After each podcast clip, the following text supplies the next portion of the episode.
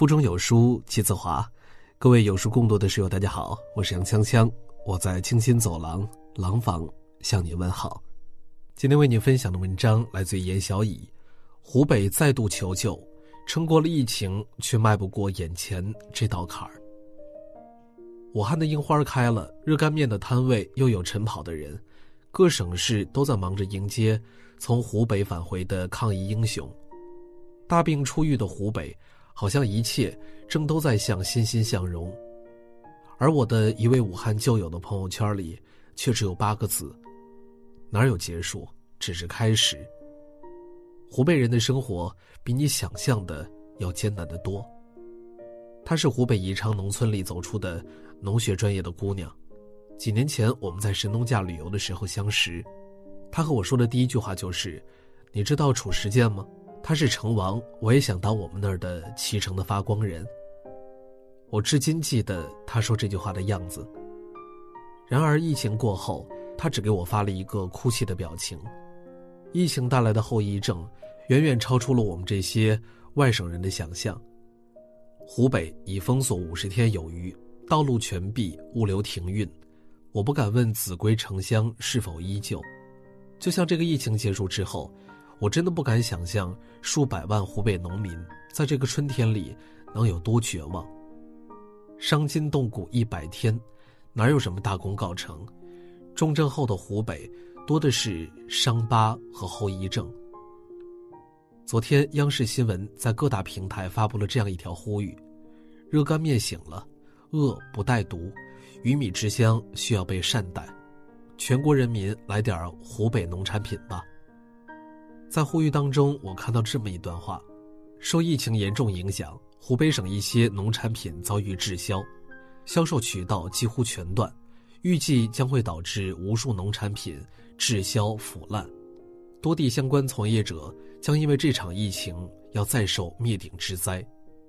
这并不是危言耸听，周伯伯就是湖北汉川麻河镇的一名普通莲藕种植户。几口之家的生计来源全靠一池荷塘，大约两千六百亩。而在今年，本该早已随着物流货运走上千千万万家餐桌的莲藕，至今还遇烂在荷塘之中。而像周伯伯这样的农民，在湖北遍地都是。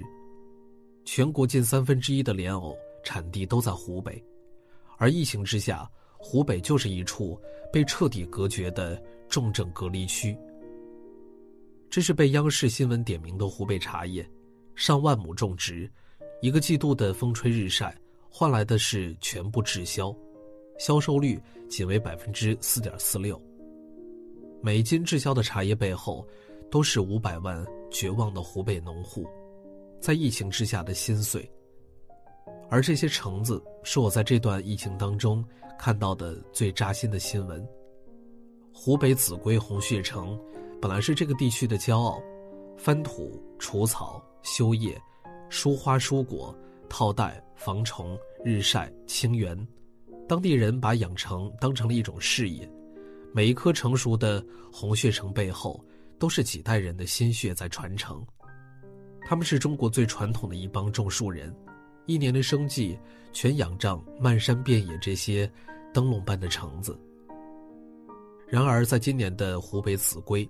还有半数多的橙子依然挂在枝头，这些橙子本该在二三月就采摘上市，随着温度升高，这些血橙根本就留不住，果农的心血都要毁于一旦。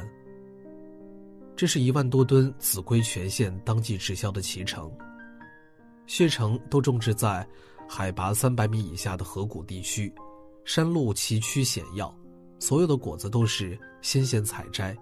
一筐二百多斤，全靠果农肩扛手提，一天要来回二十余趟。本来是要大卖的，橙子依然红润饱满，一如往昔。可看着满树红遍，果农们却欲哭无泪，有苦难言。经济可以慢慢缓，秭归脐橙的命运却根本等不起。何止是莲藕，何止是茶叶，何止是脐橙？湖北的武昌鱼、潜江的小龙虾、云阳的香菇、监利的大米、恩施的茶叶，成千上万的湖北农产品，在这个春天里面临腐烂。根据一亩农田网的平台数据，对比春节前后一月农产品成交数据，发现，全国农产品供货量下降了百分之十一点一，平台交易撮合数下降了百分之十点四，其中湖北地区农产品供货量下降了百分之九十点五，平台交易撮合数下降了百分之八十九点二，整个湖北地区农产品都在彻底被市场冷落。疫情在好转，中国十四亿人付出近六十个日夜的努力，才解封了湖北。然而，疫情过后，留给湖北的，真的有很多人无法承受的有毒残留。因为一场疫情，湖北付出的还不够多吗？荆楚大地真的再经不起损伤了。就在前几日，秭归农业局局长因为一段带货视频火了，他在新闻直播发布会上。变身卖货主播，声情并茂地恳求着全国人民：“秭归其成，需要社会力量的帮助。”他说：“产地湖北是安全的，恶不带毒。”而在网络上，有关湖北农产品残留新冠病毒的说法更是甚嚣尘上，产地湖北一度成为了人人避之不及的高危词汇。水果地域黑，是我们在这个疫情里看到的最荒唐的事儿。这是秭归人收到的退货单，退货理由仅仅只有一句：产地湖北。而这样的退货单就像一片片积压的雪花，将整个湖北农产品彻底冰封。如果你问我，在这场疫情中谁才是真正的无辜者呢？成千上万名湖北的普通民众会给出你最无声的回应。你永远不知道湖北人在这段疫情里遭遇什么。对我们来说，只是要共同负担时代灾难、重大疫情；对他们来说，是真真正正不知生死、真真切切的站在漩涡中心的惨痛。我们看到的是冰冷冷的数字，湖北看到的是昨天还好好的邻居、打过牌的好友、没有来得及聚会的亲人，今天他们就变成了一个个病例。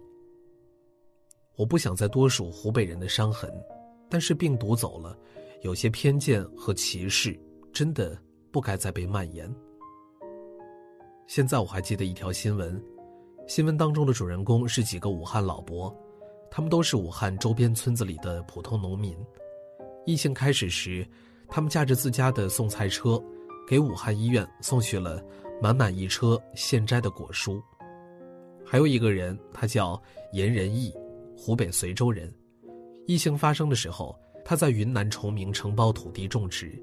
疫情爆发后，他自发组织着十名工人、三十名志愿者，装了七十吨的蔬菜，用了五辆大卡车捐助昆明各大医院。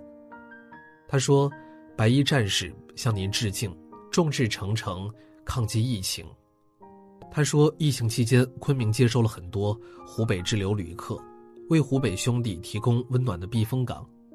作为湖北人。”我心里暖暖的，也想为昆明的防疫工作出一点力。你看，这些才是疫情之下最普通的老百姓。湖北人不是狼豺虎豹，专家们也早已证实，病毒不会随着农产品传播。真正隔绝湖北的，不是疫情，而是冷漠的人心。冬天夺走的湖北，春天本该交还给我们。不要再让冷漠的瘟疫。再杀一次湖北。网上有一段很火的话：“人间烟火味，最抚凡人心。”比起吃，这世上没有人比中国更懂火候；比起爱，没有人比中国更懂情怀。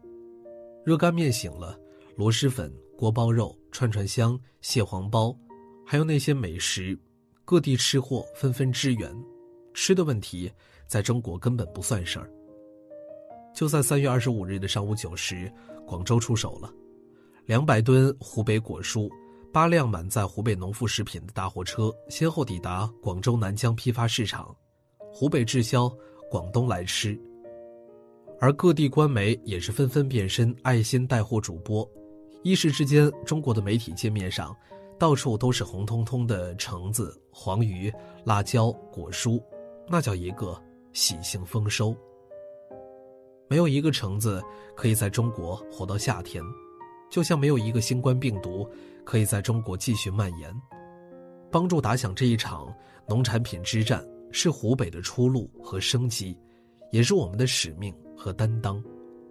就像一位网友所说的：“许多年后，当有人问我那场百年一遇的瘟疫你在做什么的时候，我会自豪地告诉他，当全国的医护去支援时。”我点赞过每条为他们鼓舞的视频。当国家呼吁居家隔离时，我自觉暂停了所有的聚会和骑行。